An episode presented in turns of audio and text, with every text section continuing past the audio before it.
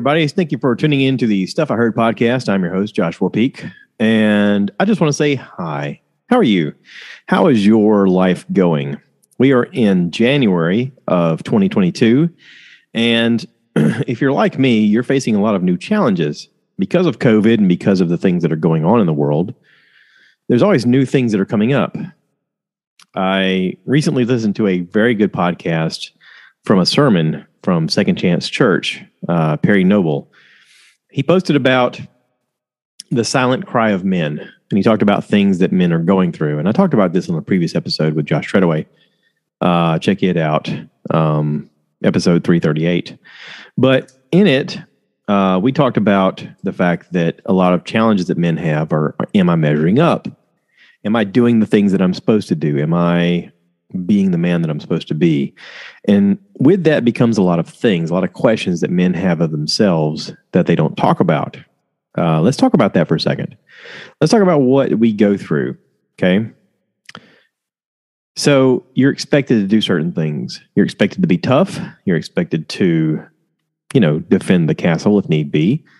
You're expected to know certain things, how to fix things, how to find resolve in things, how to be the rock of the relationship how to be the, I don't know, deciding factor in a lot of things. And sometimes there's not answers that you have, sometimes there's things that you don't know. And you have to figure out those things as life goes on. And hopefully, the older you get, the better the answers come, the easier they come. And that's not always the case. Sometimes life throws you curveballs. Uh, friend of mine right now is going through some stuff, and there's a lot of questions in the air about what's the right thing to do, how's the right way to handle things, and I don't have the answers. I don't know what to tell them. I don't know what to tell them how to figure it out um, because it is so foreign to me. It is so different from the life that I live. I had a conversation with somebody recently where they talked about the fact that they feel like they're in a rut that they're going through the motions, that they're just living life day to day, barely hanging on to what reality is to them.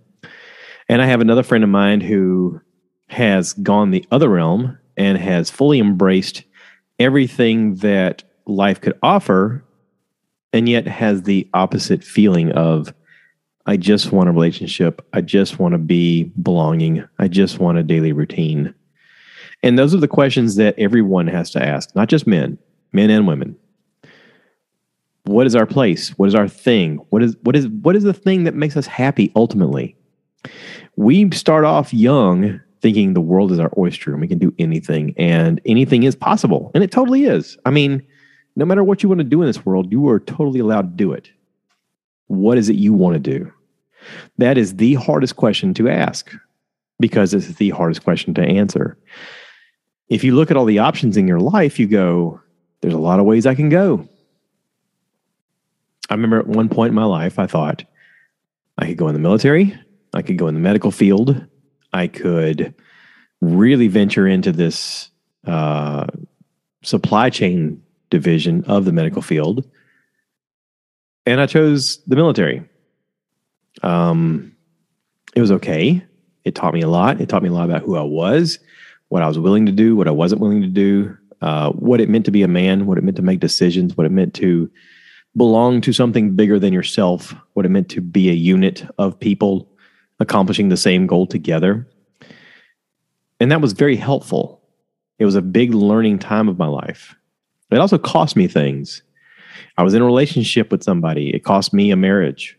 Um, it cost me my family in a way. I had to make decisions with my kids that were difficult. Um, I ultimately chose a, a path that a lot of men wouldn't choose.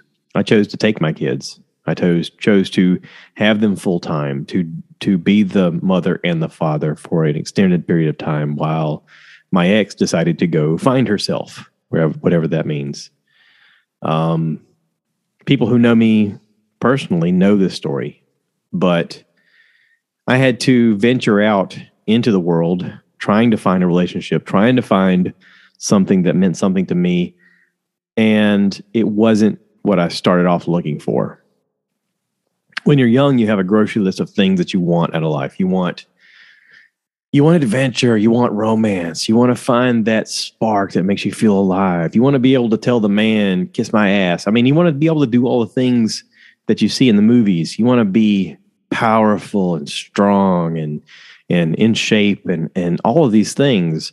And along the way, you find the things that are most important to you and the other stuff doesn't matter.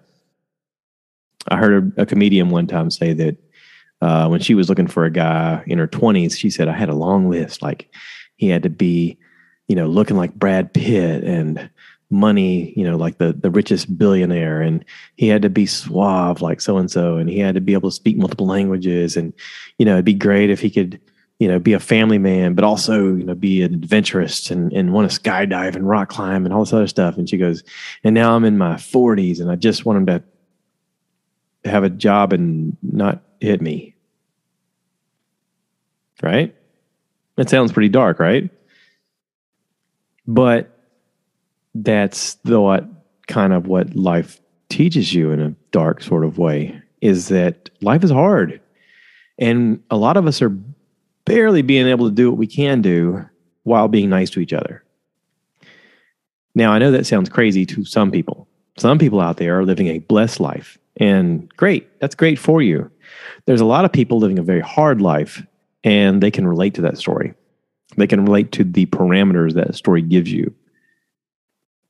There are elements of life that test you in all directions. And some people admire those tests and challenge those tests straight on and go, "Yeah, hit me with your best shot. I'm to show you what I'm made of. I'm a man. I'm a I'm a woman. I'm a I'm a I'm a conqueror of of nations. I, I can do things. I can I can set examples for other people as to how awesome I am and what they should do. And then there's a lot of us that just go, "Yeah, I'm trying not to get hurt." Is there is there is there a path for me not to get hurt?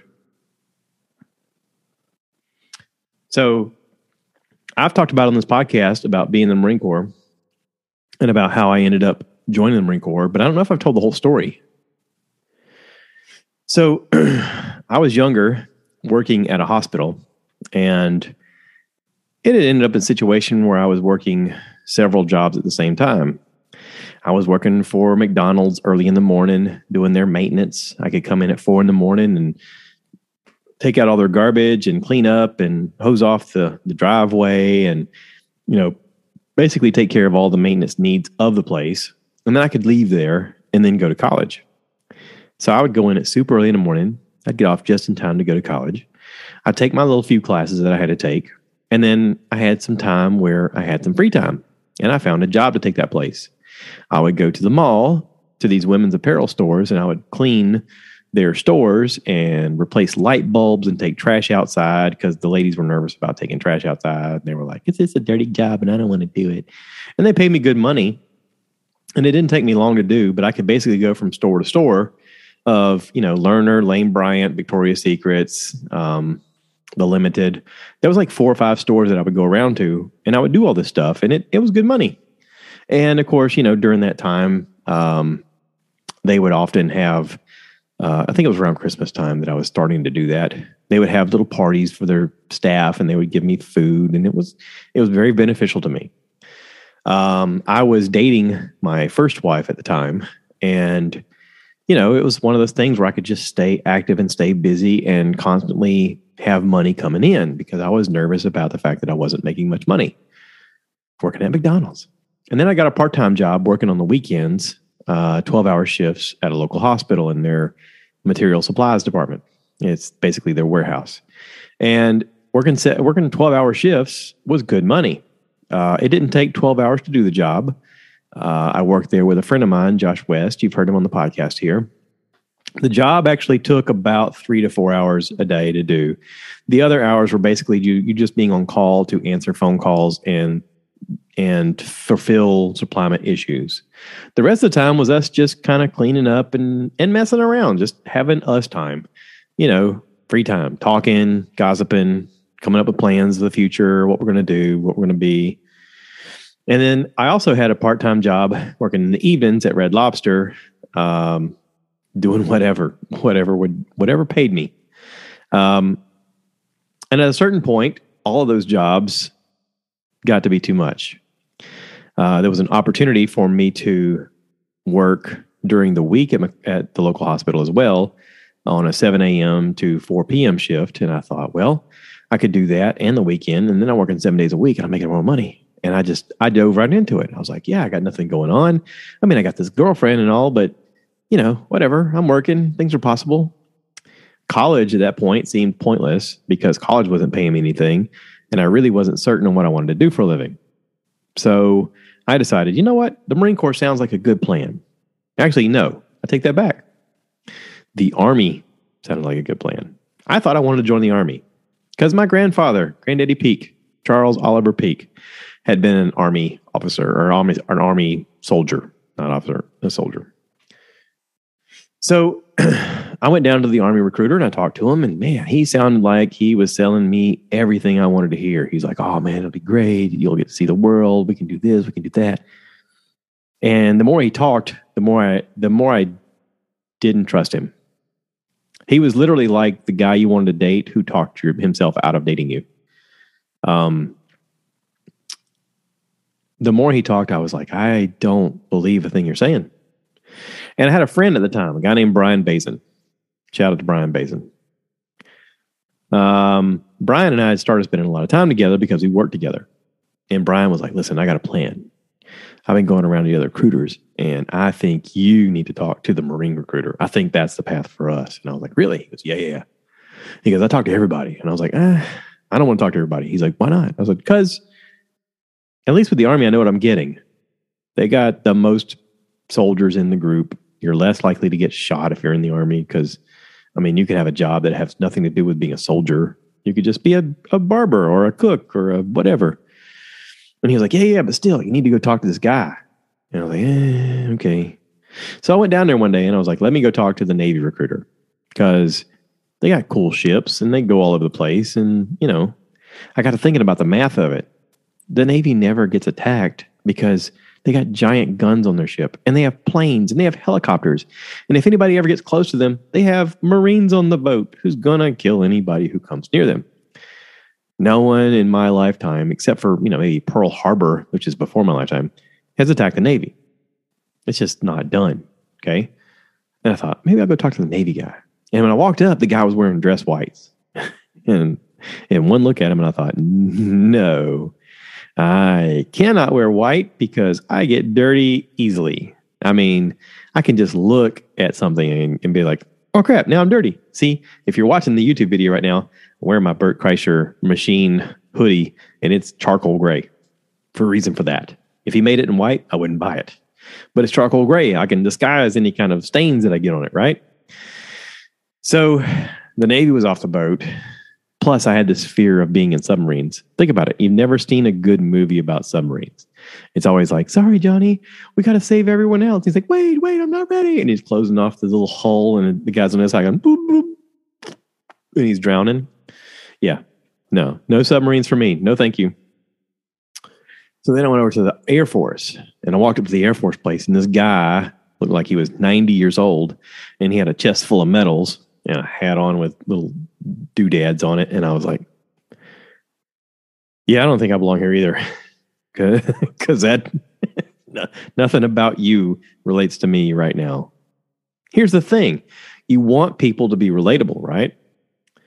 So I walked into the Marine Corps office and there's a guy who apparently had just been out running and he's wearing his little tiny shorts on and his shirt and he's all sweaty and he's talking on the phone like he's talking to his best friend. And he's like, Hey man, let me let you go. I just had somebody walk in my office. I'm just gonna say hey to him. And this charming guy, staff sergeant, started talking to me. Hey, buddy, what's up? How you doing? What can I do for you? And we talked. And I told him, I said, listen, I'm joining the army, uh, but my buddy Brian said I need to come talk to you. And he's like, all right, what are you going to talk about? I said, I don't know, life. He goes, okay, I can talk about life. And he talked to me like I'm talking to you right now, like a human being, like somebody who from the instinct that I talked to him, I was like, I'm talking to a grown man. I'm talking to somebody who knows who he is, where he's going, and what he wants to do with his life, without a doubt. I'm not talking to the army recruiter who's a used car salesman trying to sell me on a bit, on a bit of goods that's no good. I'm talking to somebody who talks like I talk. He's living his life. He's trying to figure it out. He's making mistakes. And along the way, he's learning a lesson. And something about it was like, this is where I belong. And my buddy Brian was like, yeah, yeah, let's do it, man. I talked to him. We can join on the buddy plan. I was like, the buddy plan? He goes, yeah, yeah, it'll be great. I said, all right, cool, the buddy plan. What does that mean? He goes, Well, it means that when we go to boot camp, we'll be probably in the same platoon. And then when we go to to, to go somewhere, they'll send us in the same areas. Man, it'll be awesome. I was like, Yeah, that does sound awesome. You know, I liked Brian at the time. At the time. So we joined and we talked the whole time about how cool it's going to be and how we're going to have this adventure together. And in the meanwhile, I was dating my first wife. We had separated. Um, it was not love at first sight. Um, it was uh, easy access. Yeah, let's just call it easy access. It wasn't. it wasn't star-crossed lovers. None of that crap. It was, hey, what are you doing? I mean, literally. So while I'm in preparation to go to the Marine Corps, my ship out date is December 19th. I find out uh, five months in that she's pregnant with my kid. So I go, okay, what do we do here? Because I don't, I don't know what to do here. This is pre-internet. This is pre-information to the global world of what to do, and we panicked, and we talked about it, and she and I both agreed we didn't see us being married. We didn't see us being a couple um, I told her, I said, listen, I'll help take care of our kid, but I, I don't want to be with you. And she's like, I don't want to be with you either. And we talked to family about our plan. And family was like, you know what? If you don't do this, uh, we're going to disown you, me. And she's fine here, but you're not. so I made a decision. I said, all right, well, I guess we're going to do this. And so I decided to get married. And I didn't get married before I went in. Um, her dad's insurance covered her until she got married or until she finished college or like a certain age. Um, he was in the military prior and had passed away, and this was sort of one of those stipulations. So she could have our son, turned out to be a son, and after that, um, my plan was to get out of the Marine Corps or, you know, graduate from boot camp and then I would have insurance and I could cover an insurance. And so I said, all right, so here's the modified plan. Instead of me joining the Marine Corps and telling my drill instructor, I'm going to see the world, not drill instructor, recruiter, I want to see the world. I then told him, you know what? Um, I want to be home and have some time with my kid because I don't remember a lot of my dad growing up. So is there any way that I can be the boring stay at home dad while still joining the Marine Corps? And he's like, Well, it depends. You got any special talents? And I said, Yes, I can type. And he's like, Okay, how good can you type? I said, Well, 65 words a minute. He's like, Really? I said, Yeah. You got to imagine, back when I joined in 94, that was a rarity for a guy to be able to type at all, um, especially 65 words a minute proficiently. He's like, How did you get like that? I said, Well, when I was younger, my mom insisted that I take typing. And upon my first class of typing class, I realized that I was one of a few guys in a room full of pretty women. And I thought, this isn't so bad. this is an easy class. I like this. I can do that. Now everybody types, right? So I had learned typing. I had been in keyboarding class, all these little classes that had these dumb names. I guess back in the 90s they were thinking most of these people will become secretaries these this class of of people this class of women. I'm sure that's what society thought at the time is women take these classes not guys. And that was mostly what was in the class. But i did learn a lot. And because of that i was allowed to join the marine corps and be basically an admin guy. Now you're asking yourself what's an admin guy? It means you work in an office. You do paperwork. So I adjusted my plans. We we talked about it. Um, we she and I got together. I Then took out a $3,000 loan to take care of her while I was gone for boot camp because she couldn't work in the first three months while our son was born. Um, we got a single bedroom apartment. We moved into it. Um, previously, we lived. I lived in an apartment with multiple roommates, but we got a one bedroom apartment, just her and I and our son, who was born November twenty seventh, and. Three weeks later, I went to boot camp with $3,000 owed to a bank with the promise that once I got out, the next day after I got out, we were going to get married. And then we were going to start our life. And I don't know of anybody else in, in my realm of people that I know who did that. I don't know anybody who took out a $3,000 loan to join the military. But I did. I did it for my son. And I went to boot camp. My first Sunday on Parris Island was very tough because all I could think about was my son and the fact that it was his first Christmas as a baby, and all I had was a picture. And I was in Parris Island. And I wasn't going to get to see him until March if I got through everything. That was the big if. If you can achieve this, if you can pass boot camp, if you can walk across a parade deck and become a Marine, then you get to see your son. Because there was no pass fail in my mind. It was, you have to do this. And that having to do this pushed me very hard to where whatever they said to do, I did. Jump high, run far, push yourself past your limits. Every single aspect of that was getting it done. Now, I graduated boot camp and we got married the day after I got out of boot camp.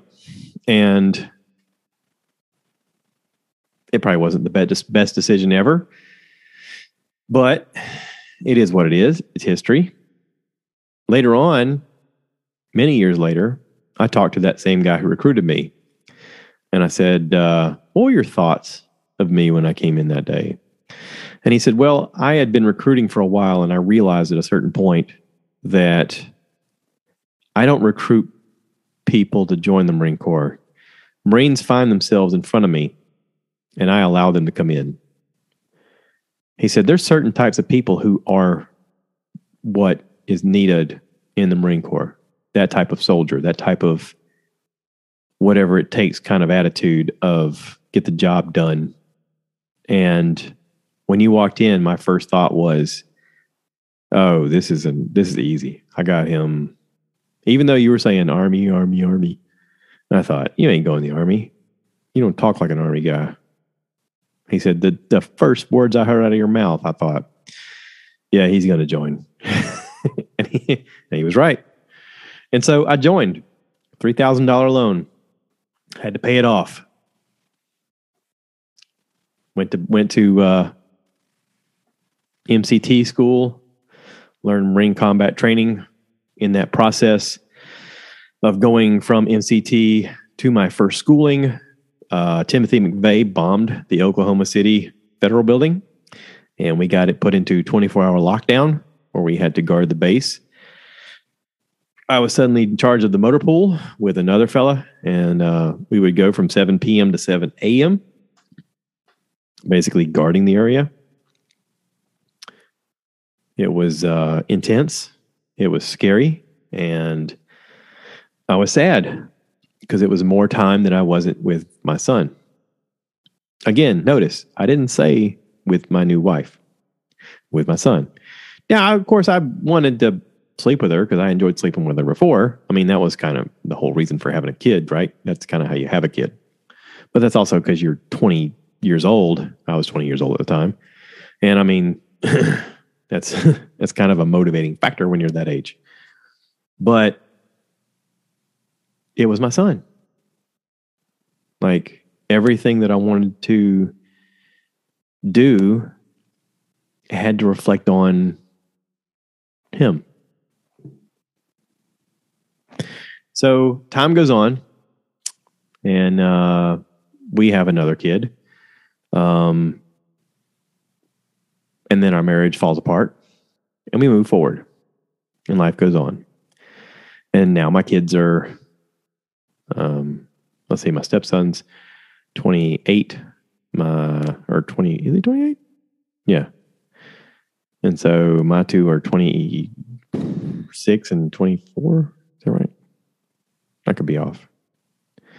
The New Year's kind of messing me up. Plus, their birthdays are kind of staggered. Yeah. 27, and 25. 27 and 25 right now. Yeah, I think so. Anyway, I don't know. We're all getting old. We're all getting to be adults. They're older than I was when I got out of the military. But you learn. You learn to make decisions. You learn to figure it out. We're all learning to figure it out. All we can do is help each other, right? So I come into contact with people once in a while who tell me stuff like, yeah, I was going to join the Marine Corps, but blah, blah, blah, blah, blah. All right. Why are we talking? That's like saying you almost dated the, the girl you wanted to date, but you didn't because blah, blah, blah. Nobody cares. I was going to invent the wheel, but blah, blah, blah. Good for you. What, I mean, what am I supposed to say to that? I know you're trying to make conversation out of something that's awkward for you. It's not awkward for me. It just seems pointless. And when I got out of the military, it was very hard for me to assimilate back to civilian life because in the military, when somebody said they were going to do something, they followed through. There was no half assing it. There was no, uh, yeah, I'll take care of that and then them not do it. Didn't matter what it was going to be. Hey, I need you to take care of this. Okay, done you ever had to go back and check if they did it.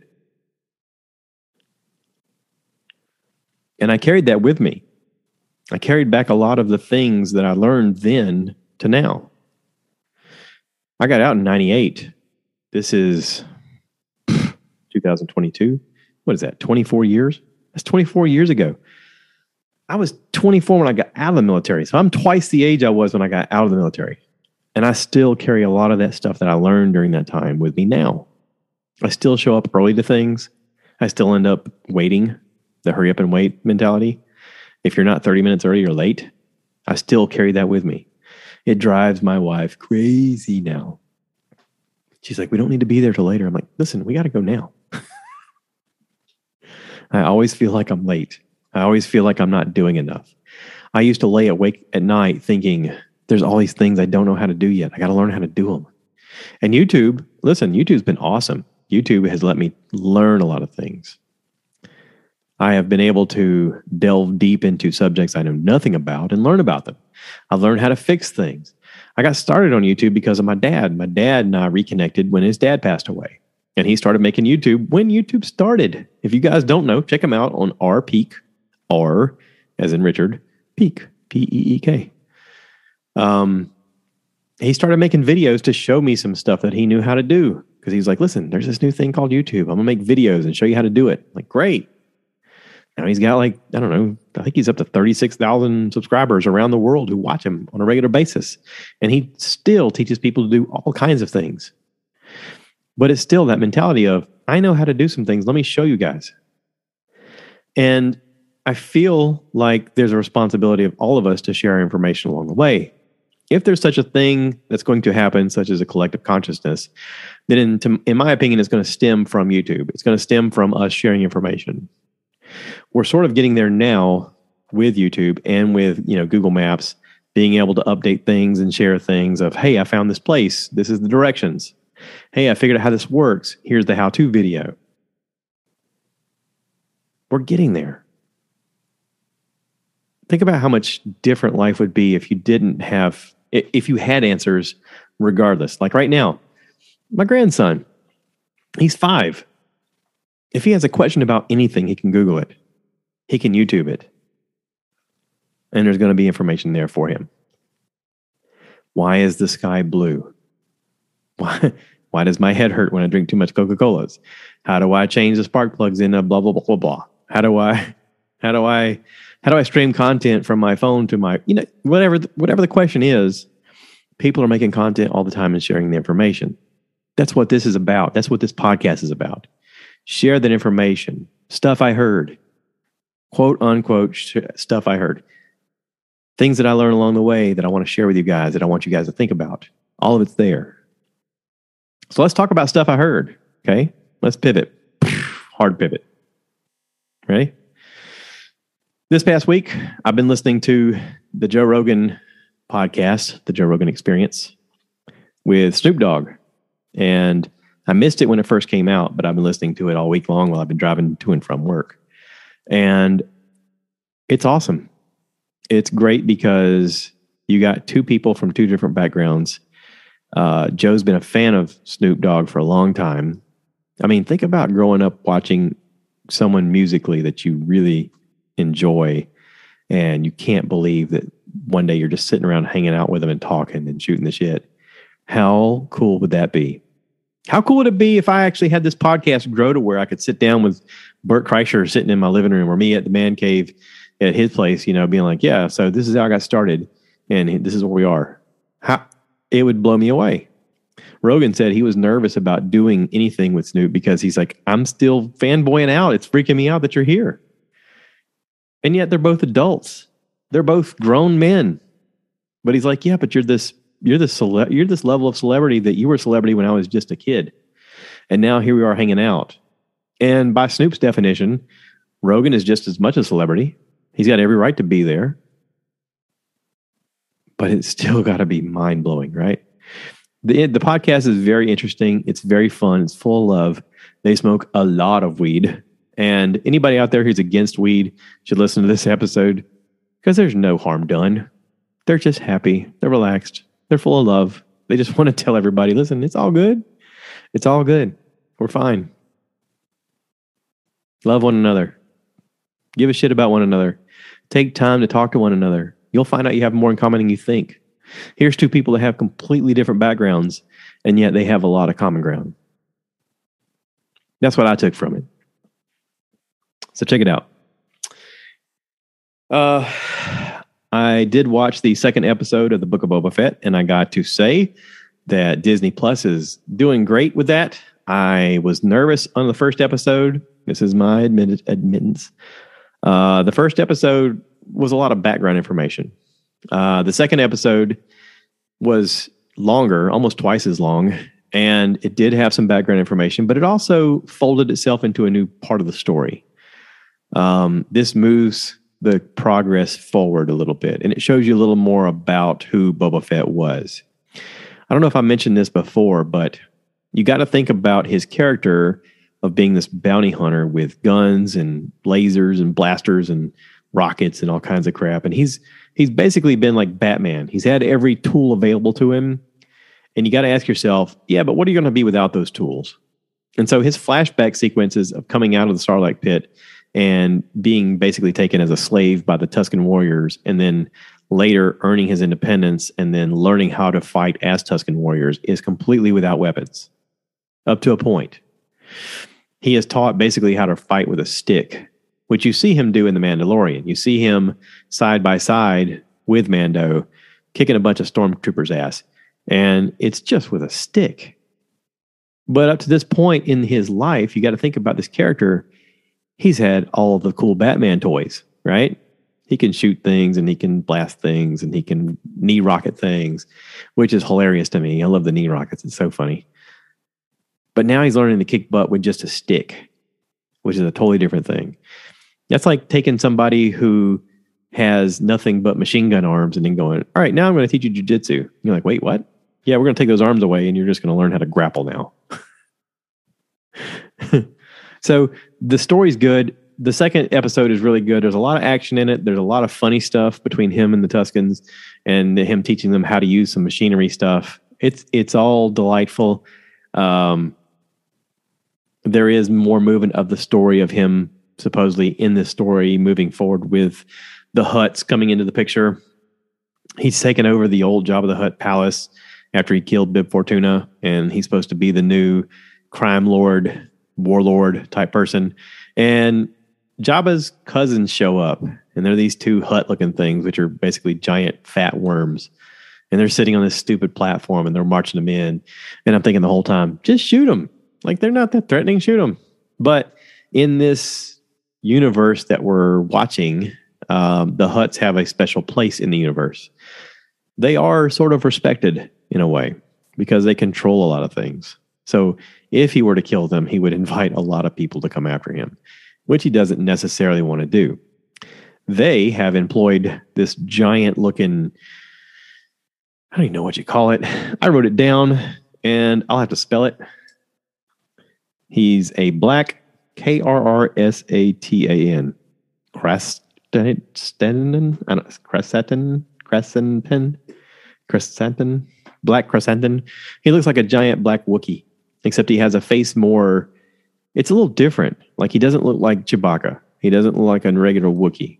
His face is, uh, I don't know, more menacing, and he has a big scar over his eye. And I watched a fan thing that they'd done on YouTube where supposedly in the books, um, he battled and killed a Jedi, and the Jedi slashed his face in the process. But he's supposed to be like this ruthless type assassin. And I'm going, okay, they're going to face off. There's your conflict right there. You got a bunch of conflict happening. You got people that are trying to assassinate him on the streets. And now you have this other assassin type dude who's been introduced. So we're going to see Boba Fett, I think, coming up in a lot of critical life and death situations. And I can't help but think that he would have made a really good Marine. I'm just saying, just to bring this full circle. oh, goodness. So, anyway, um, I'm going to wrap this up. I, I want to thank everybody for listening to the podcast and for subscribing uh, please check out the website, www.stuffiheard.com. Uh, I have all the episodes available there with pictures and videos and all that fun stuff. And uh, check out the merch if you want to buy some merch. It really helps. Um, tell other people about the podcast, if you will. It does help the channel grow. And through growth, we can all help each other, right? That's the plan. Uh, next weekend, I hope to be reporting to you with friends at the Tom Segura I'm Coming Everywhere tour. Uh, during COVID, Tom had to cancel his comedy tour, and now he's renamed the, the tour I'm Coming Everywhere, which is hilarious. If you get a chance to watch Tom Segura on Netflix, he's very funny. Uh, Ball Hogs has got to be one of my favorite specials that I've seen on Netflix. Um, if you're sensitive, don't watch it. it's not for sensitive people, but it's really funny. It's super funny. So, anyway, I'm looking forward to that. And that's it. I'm going to wrap this up. Thanks for watching. Thanks for listening. Please remember to rate, review, share, subscribe, and all that fun stuff. And as always, don't forget, cue the cow.